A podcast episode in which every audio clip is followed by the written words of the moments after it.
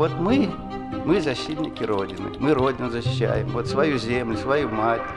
А ты бандит, ты темный человек, поэтому ты ничего понять не можешь. Добрый день, уважаемые слушатели.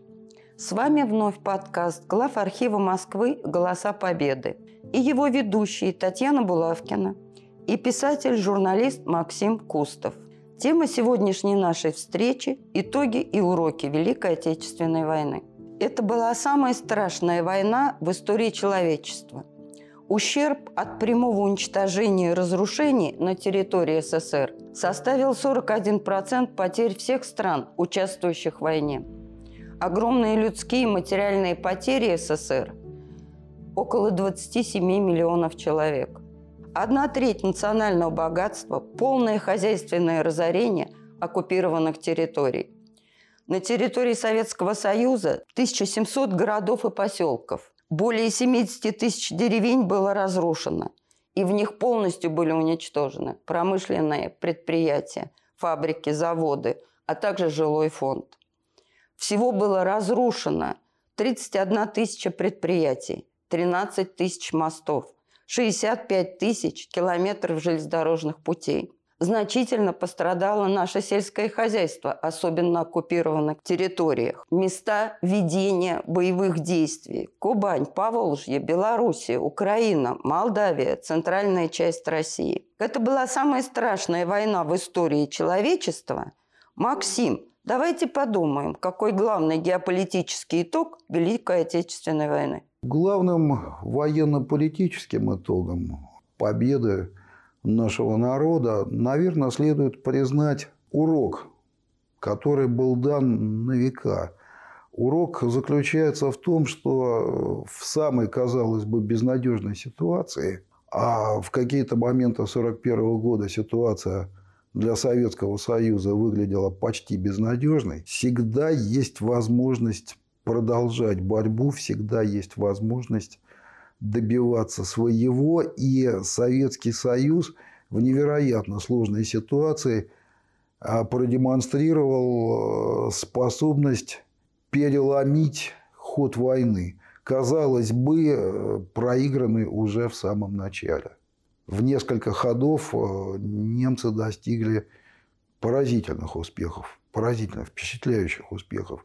И понятно, что со стороны а кому-то и внутри страны нашей казалось, что положение Союза ну, почти безнадежно. Тем не менее, даже в этой сложнейшей ситуации удалось ее переломить. Мы не просто выжили, а мы еще и не победили. Не просто выжили, да, не просто выстояли, а именно победили. Причем победили э, не на уровне скажем так, с перевесом каким-то над противником, как заканчивается большинство войн, а добились абсолютной победы, добились безоговорочной капитуляции.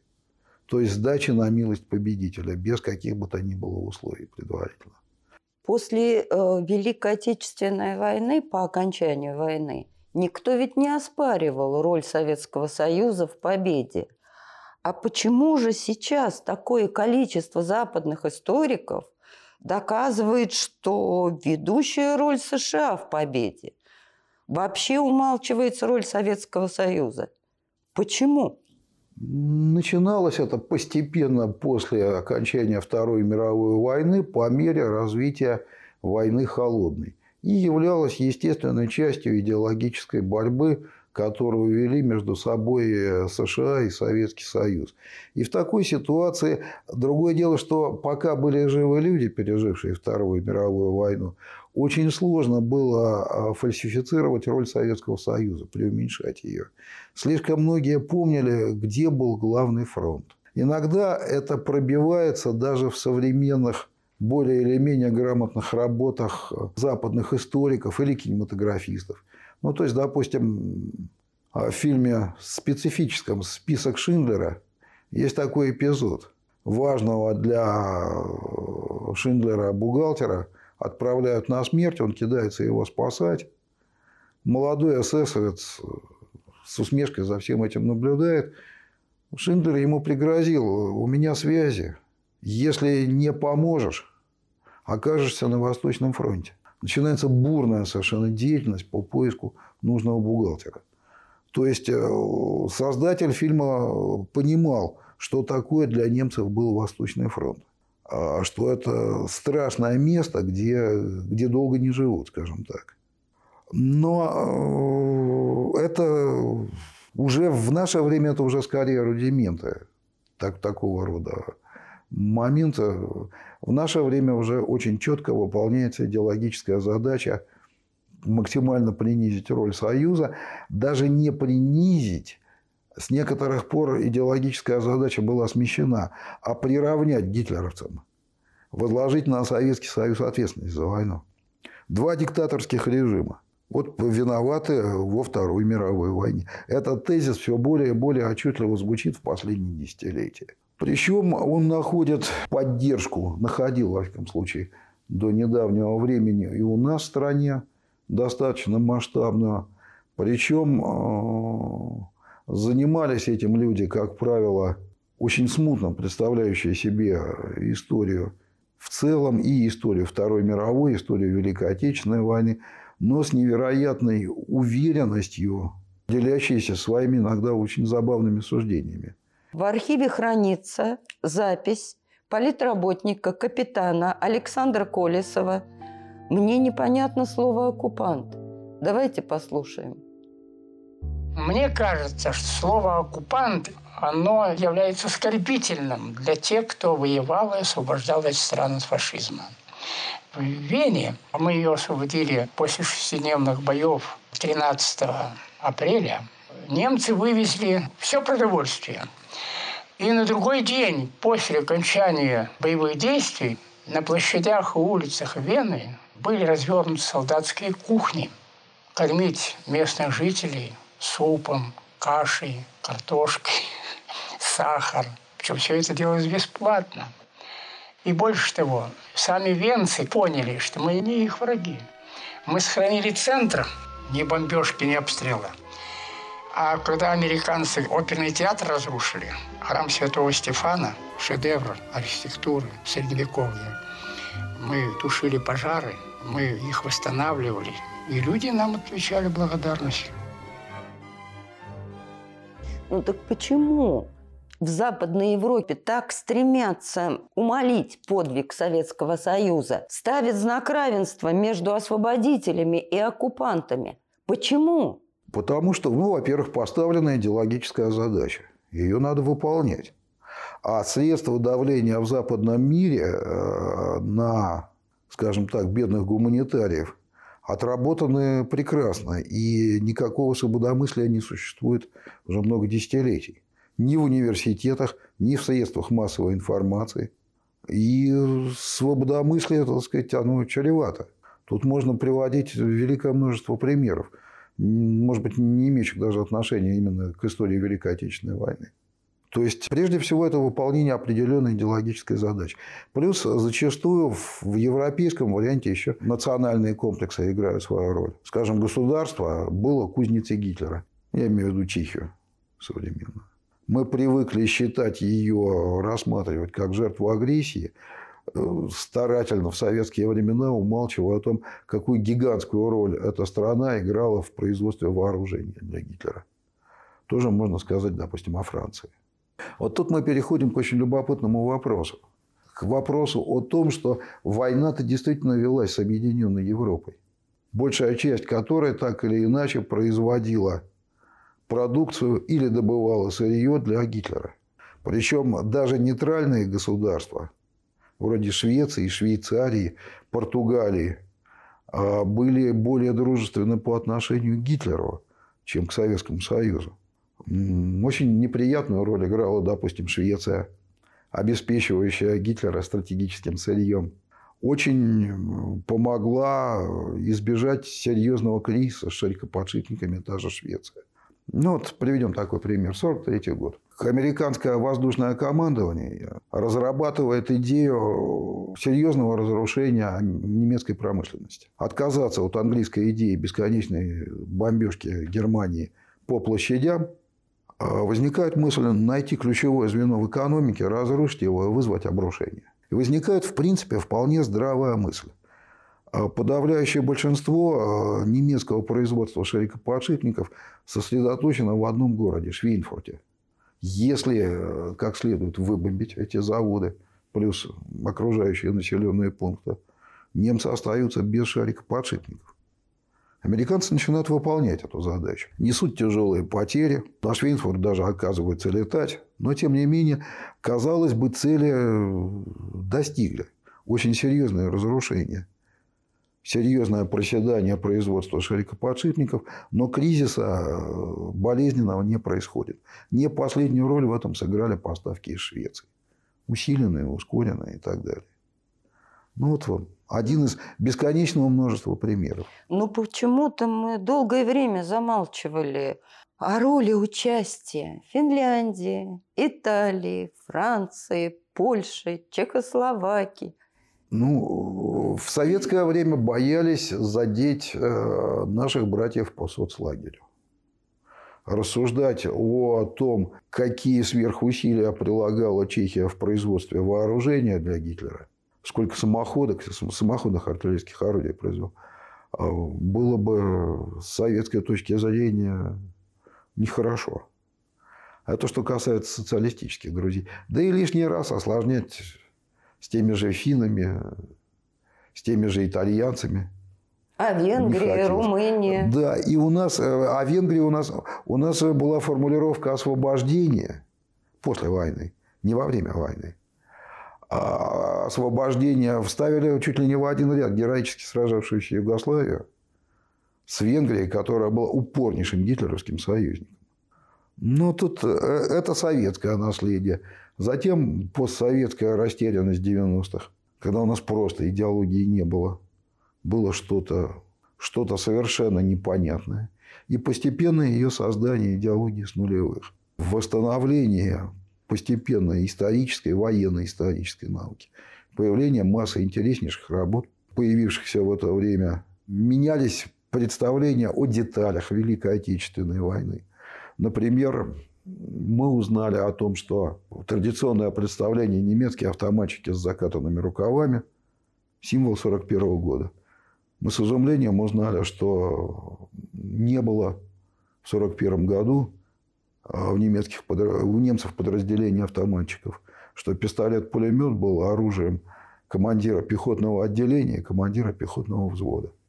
До сих пор э, пытаются понять, откуда возникло вот это представление – Автоматчики, автоматчики, автоматчики. Тут масса версий существует. Привычно у нас ругали автоматические винтовки СВТ, самозарядные винтовки Токарева, в большом количестве появившиеся в войсках перед войной за ненадежность. Это было вот таким вот, повторялось 60-е, 70-е, 80-е, 90-е. А потом кто-то обратил внимание, что на эти винтовки не было нареканий в элитных подразделениях Красной Армии. Это курсантские части из бывших курсантов. Это морские стрелковые бригады из моряков. И, конечно, части НКВД, которые традиционно демонстрировали и высокую выучку, и высокие морально-волевые качества. Вот там эти винтовки, требующие должного ухода, никаких протестов не вызывали, никаких нареканий. Их с удовольствием использовали немцы и финны. Вот такой интересный парадокс выяснился. Масса интереснейших деталей войны была, стала известна в последние десятилетия.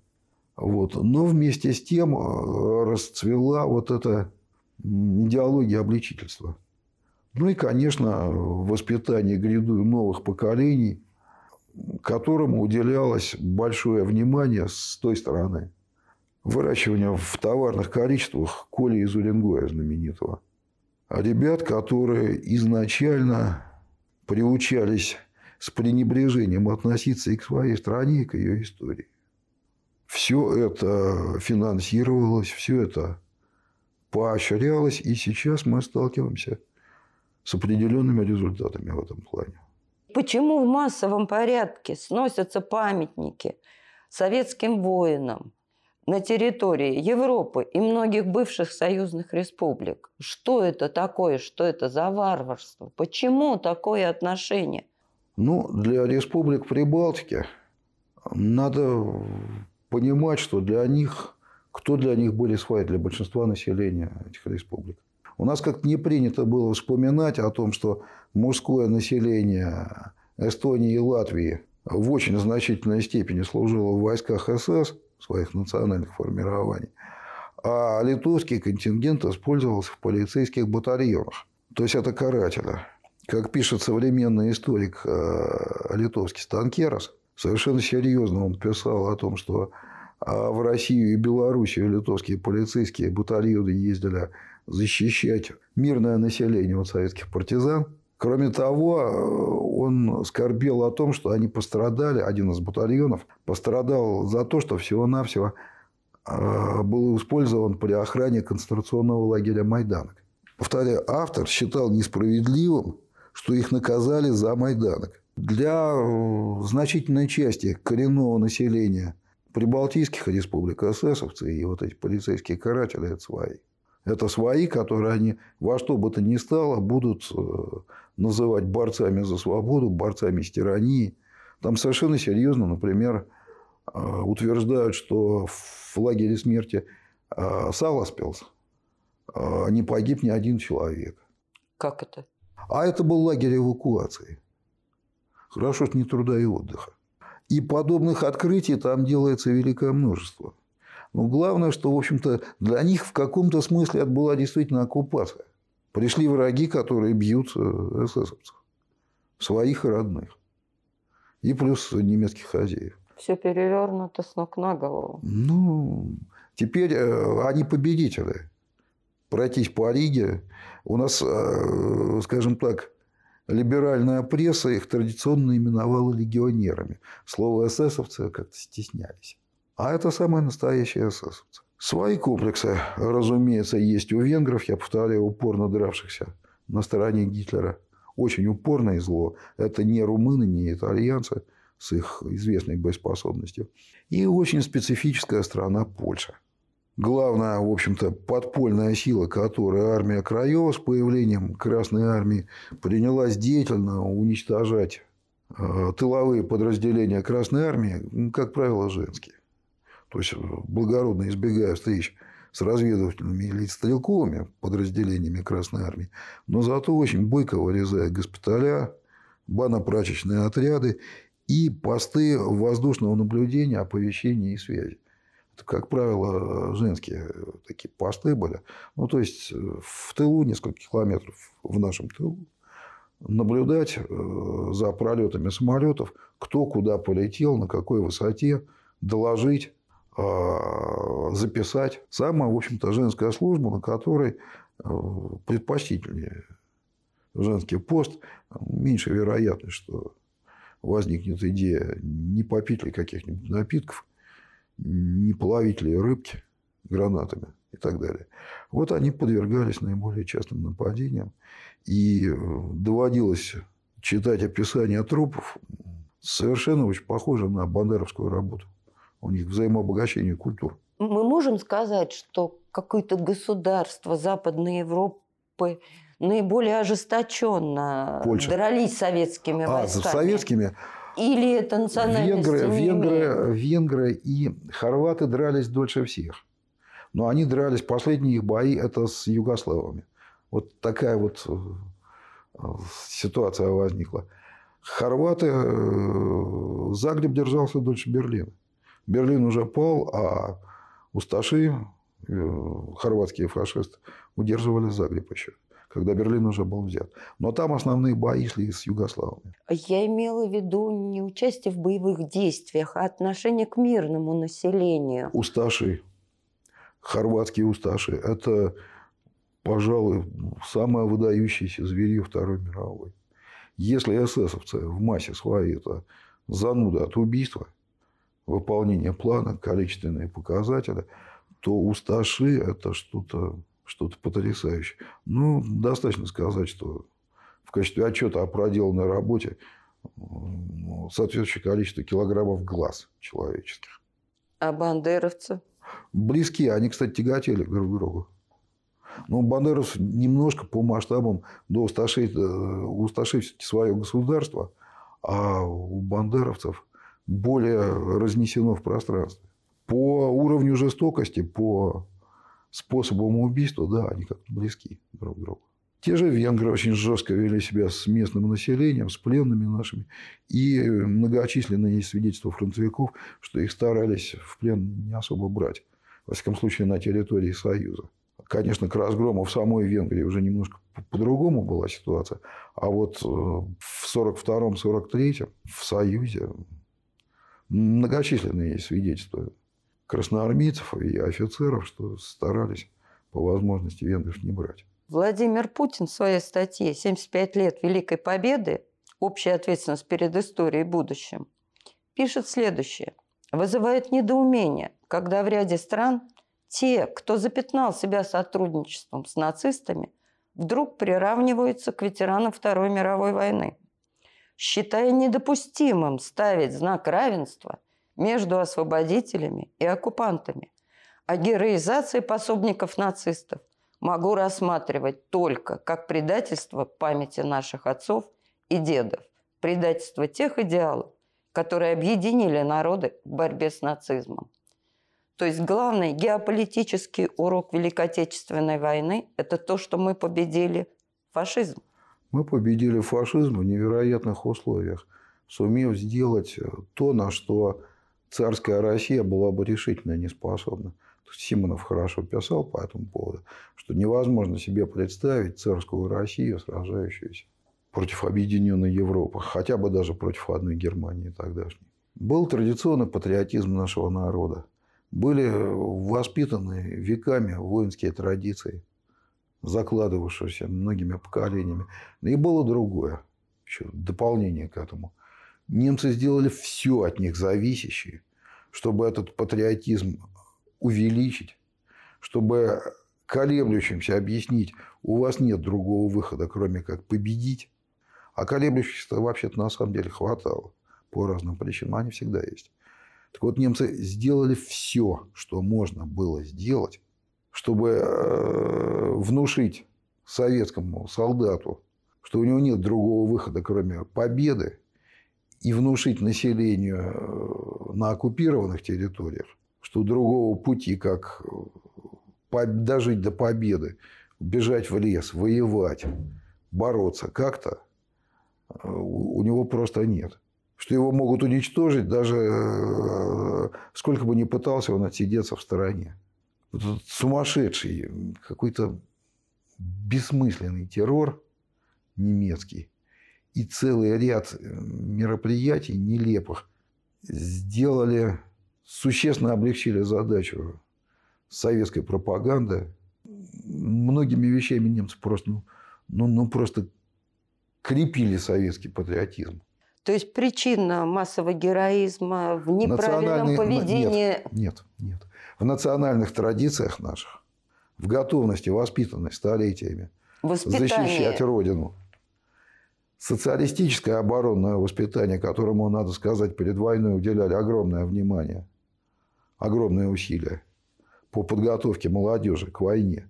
И идеологической, и военной огромную роль сыграло. Но мы же действительно можем это подтвердить. Создание дивизии народного ополчения, активные действия партизан, массовые добровольцы. Безусловно. Вот к вопросу о подготовке молодежи. Э, какие огромные усилия прилагались, э, скажем, для подготовки до призывников еще. Причем не только парней, но и девушек. Мы ведь знаем массу примеров и женщин-снайперов. А я уж не говорю про парней, для которых э, значок ворошиловского стрелка был для очень многих заметной мечтой. Ну, может, этим и объясняется массовое участие Это в данном случае женщин, умение. детей. Это в данном случае умение. Какая-то первоначальная подготовка еще до армии. Вот это сказалось. Немцы с первых часов боев за Брестскую крепость, в других точках обращали внимание на очень большой процент потерь офицерского и унтер-офицерского состава от выстрела в голову. Что обычному стрелку не так просто сделать. Это, это работа вот снайперов? Зачастую это еще не было развитого снайперского движения. Оно развивается немножко попозже. Зачастую это были молодые бойцы. Вот известен случай, когда немцы считали, что работают снайперы, а там дрался курс молодого бойца. То есть только вот недавно призванные ребята. То есть кто-то из них а, успел э, до армии по-настоящему научиться стрелять. Вот эти усилия сказались. Но главное, конечно, еще вот этот заряд социалистического воспитания. Эти бесконечные фильмы, книги, песни, в которых достаточно откровенно готовили к будущей большой войне, контуры которых в 30-е годы вырисовывались очень четко. Вот все это вместе взято, но главное, конечно, воспитанное в народе столетиями традиции.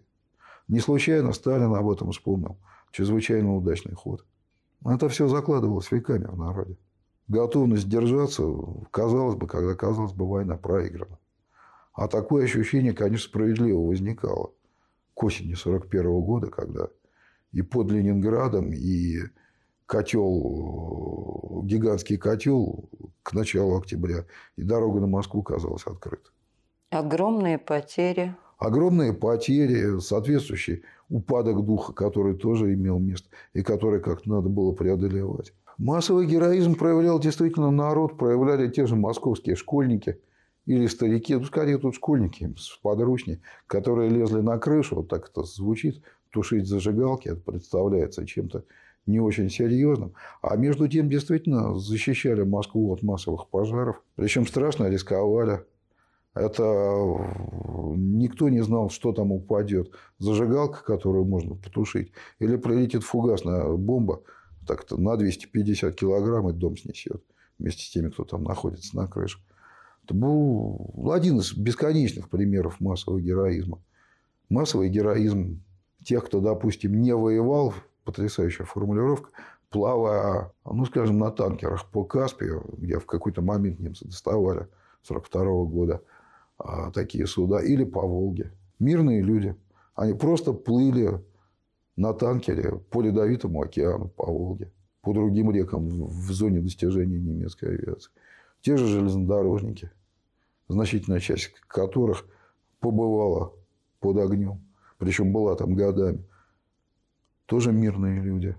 Да просто-напросто население городов, которые находились в зоне огня или бомбардировок и выходили на работу, прекрасно зная, что то ли они попадут на заводе под бомбежку, то ли оставшиеся дома дети подвергнутся. Действительно массовый повседневный героизм и готовность ради победы все это выдержать. В главархиве Москвы хранится интересная запись командира разведвзвода, героя Советского Союза, писателя-фронтовика Карпова, который был свидетелем сцены, когда немецкому генералу объяснили, почему же советские войска победили. Помню, взяли Хауптмана немецкого – и он, понимаете, в такой, в истерике, уже в какой-то прострации, кричал, бесновался. Скажите, в чем секрет? Скажите, я знаю, вы меня сейчас расстреляете. Я ваш секрет не выдам, я вашу тайну не выдам. Скажите, в чем секрет вашей, вот, вот ничего у вас уже и сил не оставалось, и все-таки вы нас опрокинули. Вот скажите мне это и расстреляйте. И вот Иван Петрович Казаков. Он небольшой грамотежки человек, слесарь, простой такой. Но воевал лихо, отдавал все силы, был веселый. И этот самый Иван Петрович подошел, так и на меня говорит, я командир взвода, лейтенант молоденький. Мне было 19 лет тогда всего. И как бы так, э, значит, апеллируя ко всем, говорит, ну как же ты поймешь, ты же не можешь понять, ты же темный, а это Хаутман с высшим образованием человек. С высшим образованием, такой дипломированный. Да, он говорит, ты же темный человек, как же ты поймешь? Вот мы, мы защитники Родины, мы Родину защищаем, вот свою землю, свою мать, вот я защищаю невесту там. А ты бандит, ты просто бандит. Ты пришел, вот грабишь, э, у мамы невесты хочешь платье забрать, своей фрау послать. Ты темный человек, поэтому ты ничего понять не можешь. Вот так он ему объяснил. Вот был такой простой, хороший человек Иван Петрович. Он погиб при отражении очередной атаки. Жалко его, конечно. Тысячи героев Советского Союза, которые отдали свою прекрасную, молодую, бесценную жизнь за освобождение своей родины, ее независимость, ее суверенитет. Зоя Космодемьянская, Александр Матросов, 28 панфиловцев, Виктор Талалихин, Леня Голиков, Валя Котик. Котик, молодогвардейцы. Это был массовый подвиг народа в каждом городе. Едва ли не в каждом городе была своя подпольная организация, своя молодая гвардия. У каждой своя летопись борьбы, трагедии и победы. Победы, которую я не представляю себе, чтобы в той ситуации какой-то другой народ сумел бы все это выдержать. Не разбежаться, не запаниковать, не потребовать капитуляции. Ведь, э, скажем так, готовность к борьбе, которую продемонстрировали подвергшиеся германской агрессии государства Западной Европы, мягко говоря, не впечатляют на фоне того, что произошло у нас.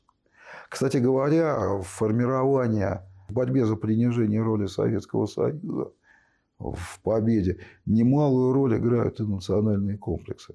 Воспоминания, как легко и быстро нас взяли, как легко и быстро прошлись парадным маршем по нашим столицам, насколько то, что происходило на Востоке, качественно отличалось от того, что было в Европе, оно в немалой степени подпитывает вот такое желание принять чужой подвиг, подвиг советского народа. То есть собственные комплексы Да. не позволяют Да, да, да. Да. Ведь, э, прямо скажем, а где, собственно говоря, вот такое сопротивление Гитлер встретил? Массовое по Союза. Конечно, Югославия. Конечно, партизанская борьба. И очень серьезно дрались греческие партизаны. В остальном, мягко говоря, ну, в Европе все сопротивление-то оно смотрелось в значительной степени имело место французское сопротивление, естественно, честь и слава, и партизанам, и подпольщикам, которые в значительной, очень значительной степени были не французами, скажем так. Там было много наших соотечественников. Не только. Там э, вообще поразительно получилось, когда в одной команде оказалась белая русская эмиграция, очень многие представители которой э, активно, весьма активно участвовали в сопротивлении, и красная испанская эмиграция. Казалось бы, идеологические противники, а вот тут они против Гитлера оказались в одной команде. Ну, то есть, когда Отечество в опасности, стираются все... Когда Отечество в опасности, когда, когда Гитлер, в данном случае против Гитлера, тут скорее против кого дружили. А беспримерное мужество и стойкость, э, самоотдача тружеников тыла. Ведь у нас э, практически были заняты в основном промышленности, сельском хозяйстве женщины, дети, старики. Здесь надо отметить еще и поразительную способность советских инженеров решать невероятные сложности задачи в невероятных условиях. Вот э, попалась как-то формулировка, советские инженеры должны были своими идеями компенсировать в целом более низкую, чем в Европе, культуру производства.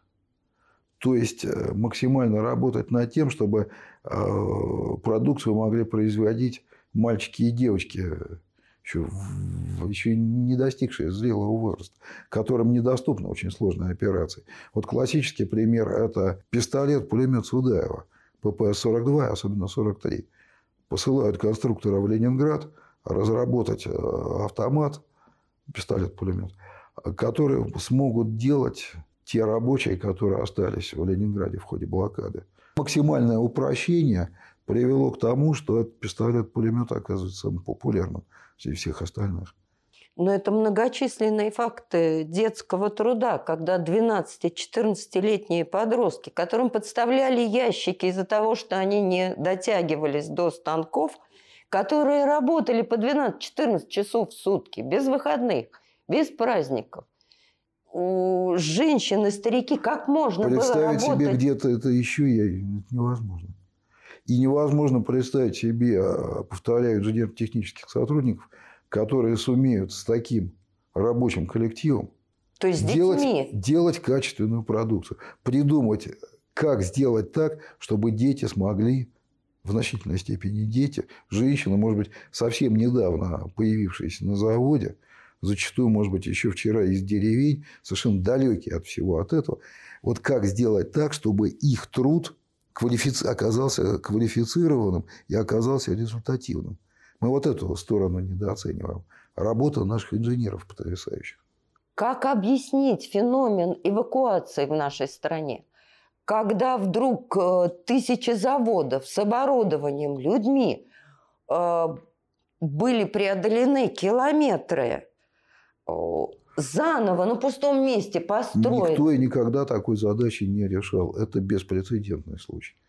Ничего похожего в истории человечества не было.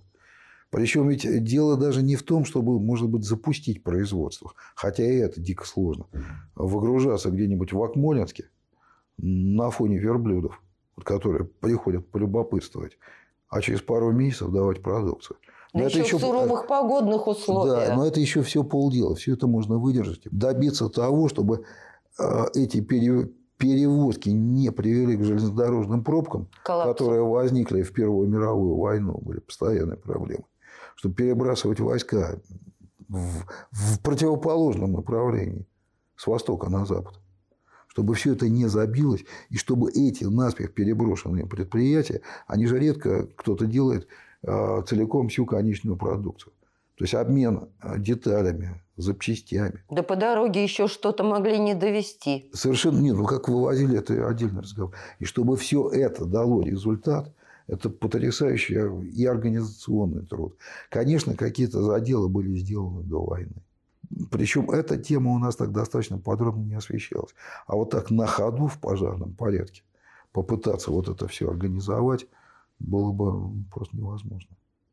То есть это какой-то задел был именно на случай критической ситуации. А феномен эвакуации э, мы имели какие-то примеры в других странах, чтобы были проведены такие же организационные мероприятия? Нет, таких примеров не было. Более того, был у нас отрицательный опыт эвакуации Первой мировой войны.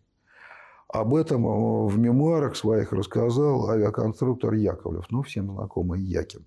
Когда была поставлена задача руководителям авиапромышленности, поставлена задача на эвакуацию предприятий авиационных на восток, это у многих из них вызвало сомнения. Наиболее откровенно их сформулировал Поликарпов, автор довоенных истребителей и всем знакомого кукурузника. У-2, позднее по-2. А он был постарше своих коллег и помнил Первую мировую. Он уже тогда занимался. И он откровенно сказал, ничего не получится из этой вашей эвакуации. Мы из Риги в Первую мировую пытались вывести один авиазаводик. Ну, можно себе представить авиазаводик еще Первой мировой войны. Что это такое было? Ничего не получилось, все там растянулось, вагоны потеряли, куда-то уехали. В общем, ерунда получилась. Но ведь а транспортная хотите... сеть а не вы... была так развита, как Ж... железные, А железные мировой. дороги практически сохранились. Основная нагрузка ложилась на железные дороги. Основное было создано, основные направления были. Ничего, выдержали. Но к тому, что сомнение вот на каком уровне происходило, в том, что эвакуация получится. Но если бы мы поддались этим сомнениям и не организовали. Разумеется, разумеется, конструктор делился этим, так сказать, с коллегой и не сеял панику, это уже другой разговор был бы.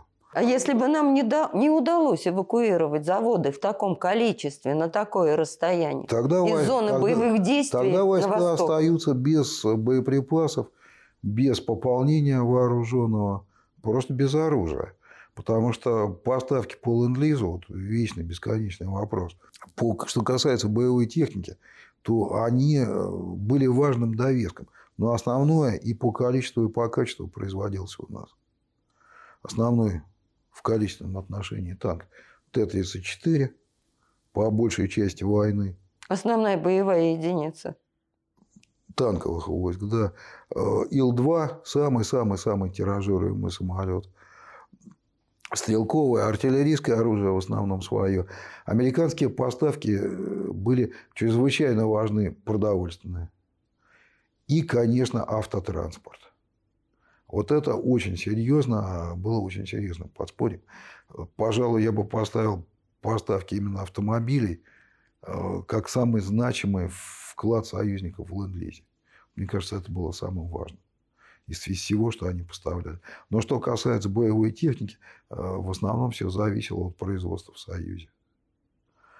Причем для 1941 года, для Московской битвы, даже имеющиеся поставки ленд-лиза не сыграли сколько-нибудь решающей роли. Они только-только начинались. То есть ручеек только набирал скорость, набирал объем, поставки еще только начались. И московская битва в подавляющем большинстве а, случаев выигрывается с отечественным оружием, отечественными боеприпасами. За несколько лет до войны в Советском Союзе происходит что-то вроде необъявленной идеологической революции. Дело в том, что принципиально меняется подход к понятию патриотизма и подход э, к восприятию отечественной истории, что было очень важно. Если в 20-е годы существовало, скажем так, левацко-троцкистское а, отрицание, издевательство над историей России, э, то со второй половины 30-х годов начинается все более и более отчетливый крен в сторону патриотизма, в сторону возвеличивания защитников Родины, чего в 20-е годы слово «родина», «отечество» воспринималось едва ли не как контрреволюционное. И вот мы вспоминаем фильмы предвоенные того же Александра Невского. Принципиальное изменение советской информационно-пропагандистской политики воспевать э, патриотизм и защита Отечества. Что в 20-е за это могли посадить. То есть это было бы идеологическим преступлением. Очень вовремя почувствовал, реально зависело от Сталина, советское руководство, что пролетарий, у которого нет отечества, ему навоюет. Надо воспитывать совершенно по-другому. И с этим успели вот сменить идеологическую линию. Огромную роль сыграла Подготовка советских журналистов. Нигде в мире не было такого явления, как дивизионка. На каждую дивизию своя газета. Никто не добивался того, что едва ли не каждое крупное издание, сколько-нибудь заметное, а держало на фронте постоянно нескольких своих фронтовых корреспондентов. И, надо сказать, их работа в годы войны имела огромное значение. Плюс к тому, многие журналисты в то же время выполняли и другие функции. Но а, прежде всего, конечно, это Симонов, который блестяще сумел совместить э, фронтовую журналистику и поэзию. Собственно, он как поэт мог бы уже состоялся. Его «Жди меня» ну, переписывали от руки миллионы. А вспомним Суркова, «Землянка» но при этом он еще и фронтовой журналист. Впрочем, вспомним множество их коллег, из которых множество и погибает. В первую очередь Петров, который погиб под Севастополем. Возвращаясь, да, разбился из Севастополя. Максим, мы сегодня обсудили много важных вопросов из истории Великой Отечественной войны. И все-таки мне хотелось вас спросить, а почему мы все-таки победили? Прежде всего, потому что наше историческое наследие складывалось, идя от победы к победе, когда небольшое сравнительно Московское княжество стало центром объединения Руси. Для этого нужно было идти от победы к победе. Затем дальнейшее государственное строительство требовало выдерживать из столетия в столетие очень напряженную борьбу с теми, кому государственное строительство в России не нравилось, скажем так.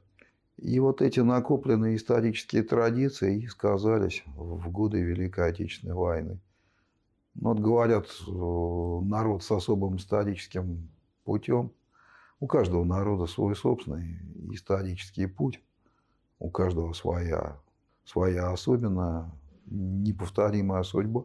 А вот у нашего народа судьба сложилась так, что нужно было а, очень часто жить в условиях сверхнапряжения, когда надо либо победить, либо, может быть, даже исчезнуть. И вот эта воспитанная течение многих поколений готовность отойти от мирной жизни и окунуться вот в такую тяжелейшую борьбу, она и сказалась, она прежде всего и позволила народу победить.